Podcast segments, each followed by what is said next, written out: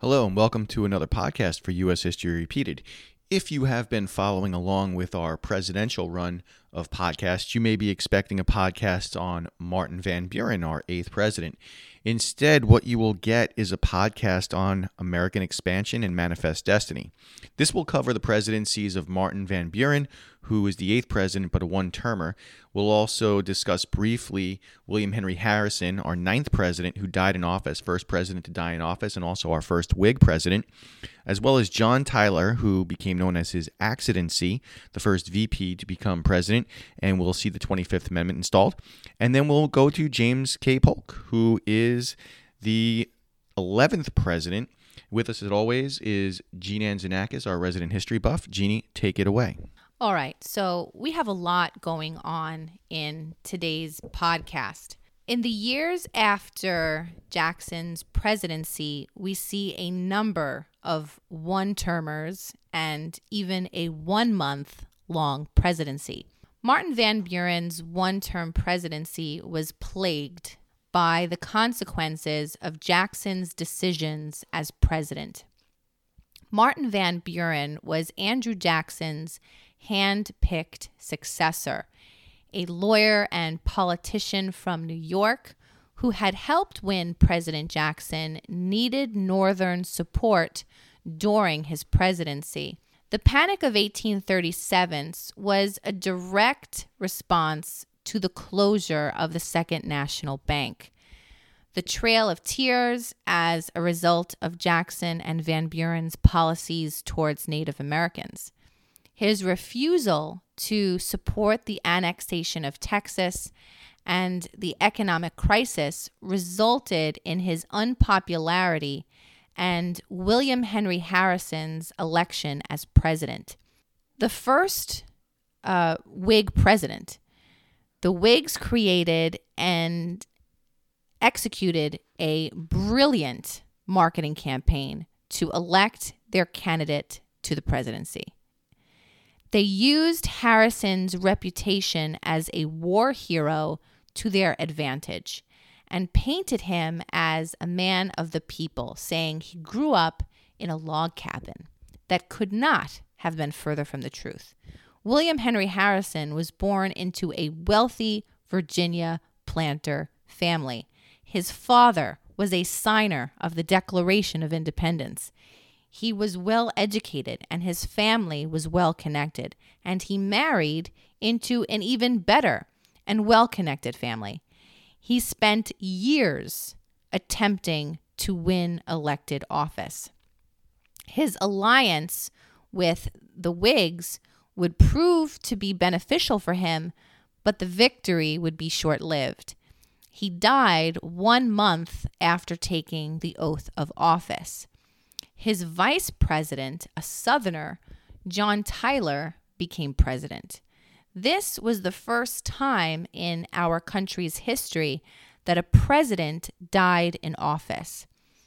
At this time, there was no clear rule in the Constitution that the vice president becomes president, just that the vice president takes on the responsibilities of the president. Does this person stay vice president and just do all the things that the president would be doing? John Tyler argued he was, in fact, the president. Harrison's cabinet attempted to assert their power and attempted to control him, but Tyler was not having it. They told him that, you know, William Henry Harrison would talk to them about certain issues and they would vote, get a consensus, and that would Harrison and that's what Harrison would do. And Tyler refused. He said, It's not happening. The Whigs referred to him as his accidency. The Tyler precedent would stand until the 25th Amendment formally made the vice president the president after the death, removal, or inability of the president to serve. As president, John Tyler vetoed many Whig supported bills, and as a result, they expelled him from the party. He spent the duration of his presidency battling the Whigs, in the legislative branch, even to the point of threatened impeachment. John Tyler, a Southerner and supporter of states' rights, supported the belief of manifest destiny and began the process of annexing or adding Texas to the Union in the last year of his presidency. John Tyler, a Virginia plantation owner and slaveholder, continued to be a supporter of states' rights in his post presidential career and ended up supporting secession. He was elected to the Confederate legislature and died shortly after. As a result of his support for the Confederacy, his death went pretty much unrecognized in the Union, as many thought him to be a traitor. The notion of manifest destiny is an important one. This was a term that was first used in 1845 and is attributed to editor John L. O'Sullivan. In an article in support of the annexation of Texas, he argued that it was the destiny, the fate of the American government to control the continent. Our God given right, if you will, to control from the Atlantic to the Pacific. Now, you have to consider the argument behind those words. Arguments in support of manifest destiny ranged from the United States being superior to spread democracy. We were doing them a favor by bringing this form of government to the people living in these territories. We would have access to Pacific ports. It's also important to note that not everyone supported expansion. Some felt it was unconstitutional. American expansion would infringe upon the rights of those already living there. And many Northerners and abolitionists feared this would only further spread slavery. Now, who was living there? If you listened to our previous podcast, we discussed how President Jackson had removed Native Americans from the Southeast to lands west of the Mississippi. This was, for the most part, unorganized territory. And for the majority of American history, you have Spain as our neighbors in the Southwest. This changes when Mexico gains their independence from Spain in 1821. The war for independence from Spain took years and was costly. Mexico controlled a vast amount of territory, which is hard to do when you are newly independent, in debt, and have an emerging superpower as a neighbor. Consider all of the issues that the United States had when it first gained its independence. And the United States just had those 13 states along the eastern coast. Like the United States, in their own post Revolutionary War years, they were in debt. At first, Mexico welcomed American settlers and traders that had at one time been banned by Spain.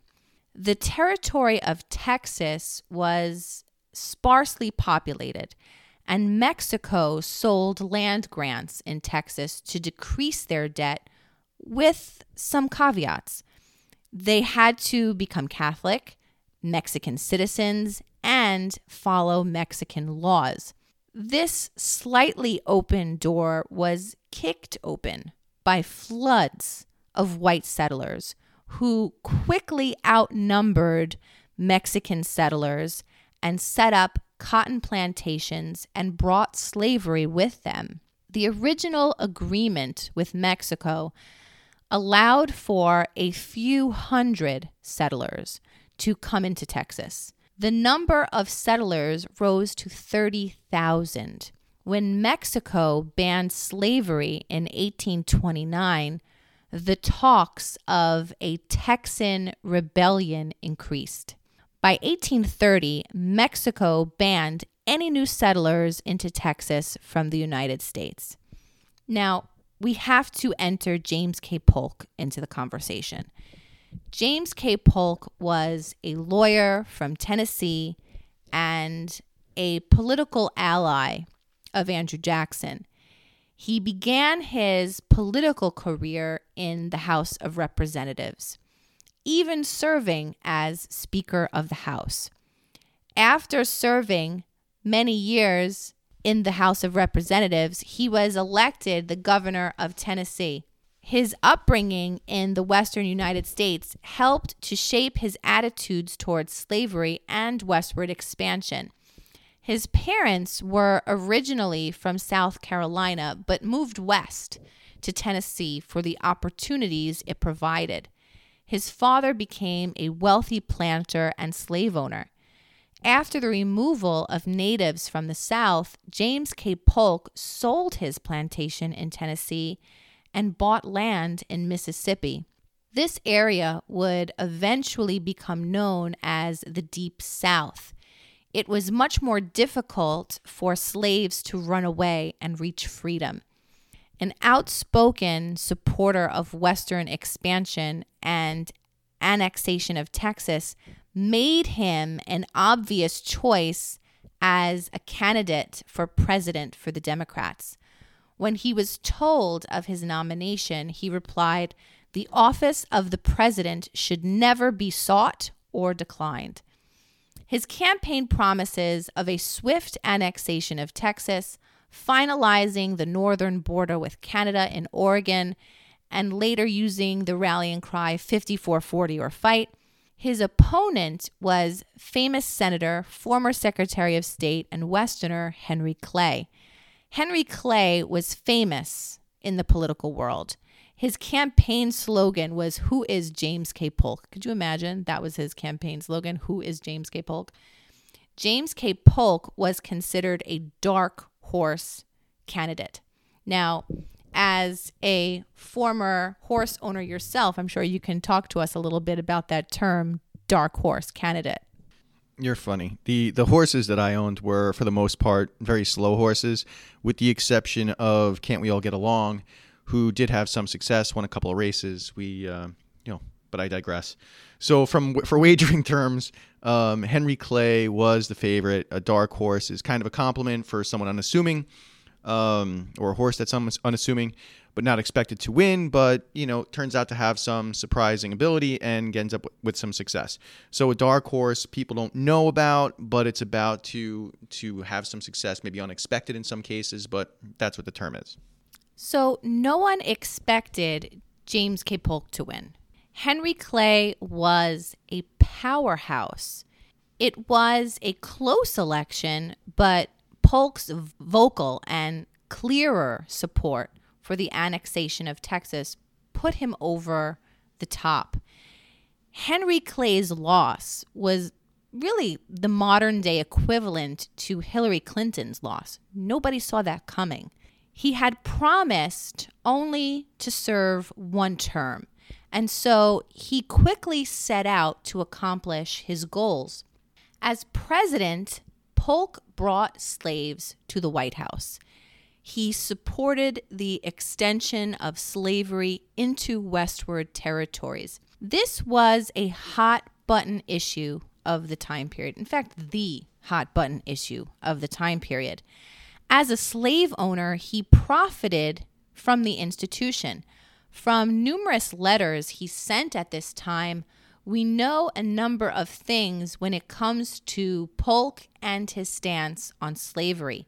He purchased slaves while being president. He hired a number of violent overseers for his slaves. Prior to his move to Mississippi, runaway slaves from his plantation in Tennessee was a consistent issue. From those facts, we can assume a number of things about Polk and slavery. At whitehousehistory.gov, there is a wonderful article on Polk and slavery. If you are interested in learning more or just want more specific information, that is a great place to go.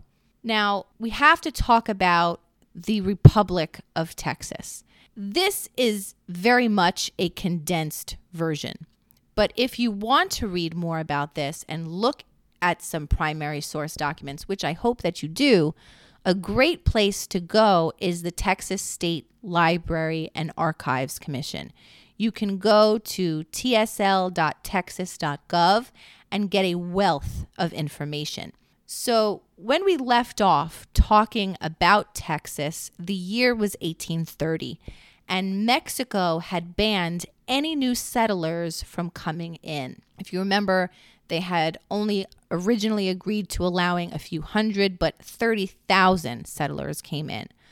Calls for independence from Mexico and annexation to the United States started, and the United States had attempted to purchase Texas from Mexico as early as 1826. In 1834, when Santa Anna becomes president of Mexico and throughout their constitution, many Texans wanted the old constitution restored. The one thing people tend to remember about this time in history is the Alamo. The Alamo has been made famous in, in various films. The Mexican army crushed the rebellion at the Alamo, but it became a symbol for the fight for Texan independence, that rallying cry of remember the Alamo. Texas declared their independence and created a constitution that mirrored those of southern states in the United States and established a government similar to that of the United States. At the Battle of San Jacinto, Santa Anna's forces were defeated, and Texas became an independent republic, its own country. Okay? Fearing being brought into conflict, the United States did not respond to the request to annex Texas right away. In 1845, Mexico finally agreed to recognize Texas's independence, but only if Texas agreed they would not allow the United States to annex the territory. Towards the end of John Tyler's presidency, he sent a resolution to Congress on the annexation of Texas, which only needed the vote of a simple majority. He knew he would not have the needed northern votes. So he went for a resolution. In 1845, Texas became the 28th state during Polk's first year as president. Now, you have to understand that Mexico was furious and cut off diplomatic ties with the United States. Polk attempted a last minute effort to purchase not only Texas, but also present day California and New Mexico for $30 million, but the offer was turned down. The biggest issue was that there was a border dispute between the United States and Mexico. Mexico believed the border to be the Nueces River, whereas the United States believed the border to be the Rio Grande, which was further south. When the president of Mexico refused to meet with the American diplomat, President Polk ordered General Zachary Taylor to the Rio Grande to protect what he considered to be American territory. In the eyes of Mexico, they had just been invaded by the United States. So, from 1846 until 1848, the United States and Mexico wages what the United States refers to as the Mexican American War, but Mexico refers to it as the United States invasion of Mexico. So, perspective is important here. This is not a war most Americans remember. This is not a war that we have really even built monuments to. Okay, this is very much a forgotten war for the United States, not for Mexico by any means. This is a war that cost the United States almost $100 million. This was the first war that the United States waged on foreign soil. We gained a significant amount of territory. Some people supported the war. Some within the United States government argued that we should attempt to seize control of all of Mexico. Others considered it, and this is a direct quote, a conscienceless land grab. They felt we had taken advantage of a weaker nation. It's important to note that during the war, Mexico changed presidents a number of times. There is incredible amounts of political instability within Mexico. They are newly independent from Spain. They had recently waged war with France. They had waged war with Texas, with Texas's fight for independence. And now they are waging war with the United States. After American forces were killed at what they believed to be the border of Texas, President Polk asked for a declaration of war. He claimed American blood had been spilled on American soil. For two years and various battles within Mexico, the Mexican American War led to many casualties. Almost 14,000 Americans and an estimated 25,000 Mexicans. In one of the battles of the Mexican American War, American troops from the state of Illinois took Santa Anna's wooden leg after he was forced to very quickly flee and brought it back to Illinois, where it is to this day in a military museum. You know, for Santa Anna, he lost his leg in battle, and um, he even had a state funeral for his leg. Where, um, and the people of Mexico had you know, very much a love hate relationship with him. They re dug up the leg, dragged it through the streets, in, you know, fury. So when the Illinois troops took Santa Anna's leg back, it was a big deal.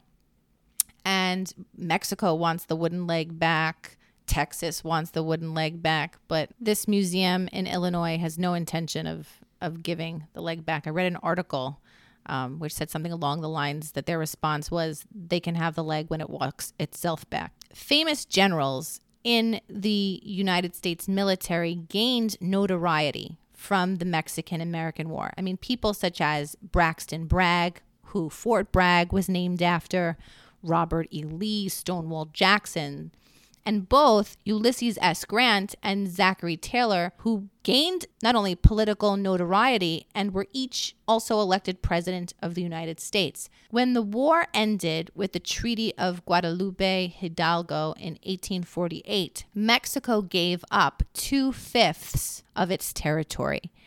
Areas of present day California, New Mexico, Arizona, Colorado, Nevada, and Utah. Mexico had to recognize the Rio Grande as the southern border of Texas. In exchange, the United States paid Mexico $15 million and agreed to settle any additional claims that U.S. citizens had against Mexico. That number totaled around $2 million. Later, in 1853, the United States would pay an additional $10 million to Mexico for the southern parts of what is now present day Arizona and New Mexico.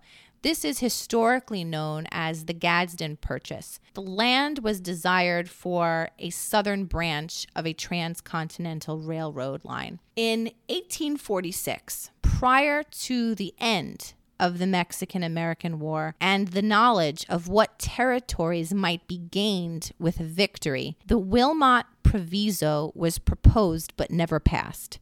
The bill hoped to ban the spread of slavery into the lands gained from the Mexican American War. The new lands gained inflamed the heated debate on the extension of slavery.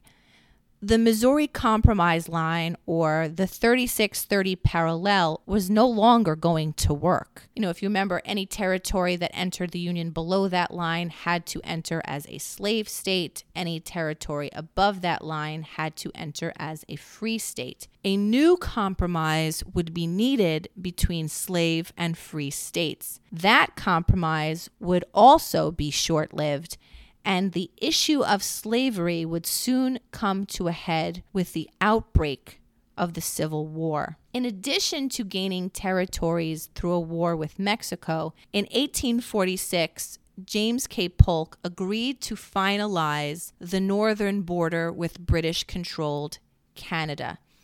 Tensions over the Oregon Territory ran pretty high. The rallying cry of 5440 or fight and the firm held belief of manifest destiny spurred the desire to solidify the border with British controlled Canada. War almost broke out between the United States and Britain over this territory, but luckily, cooler heads prevailed.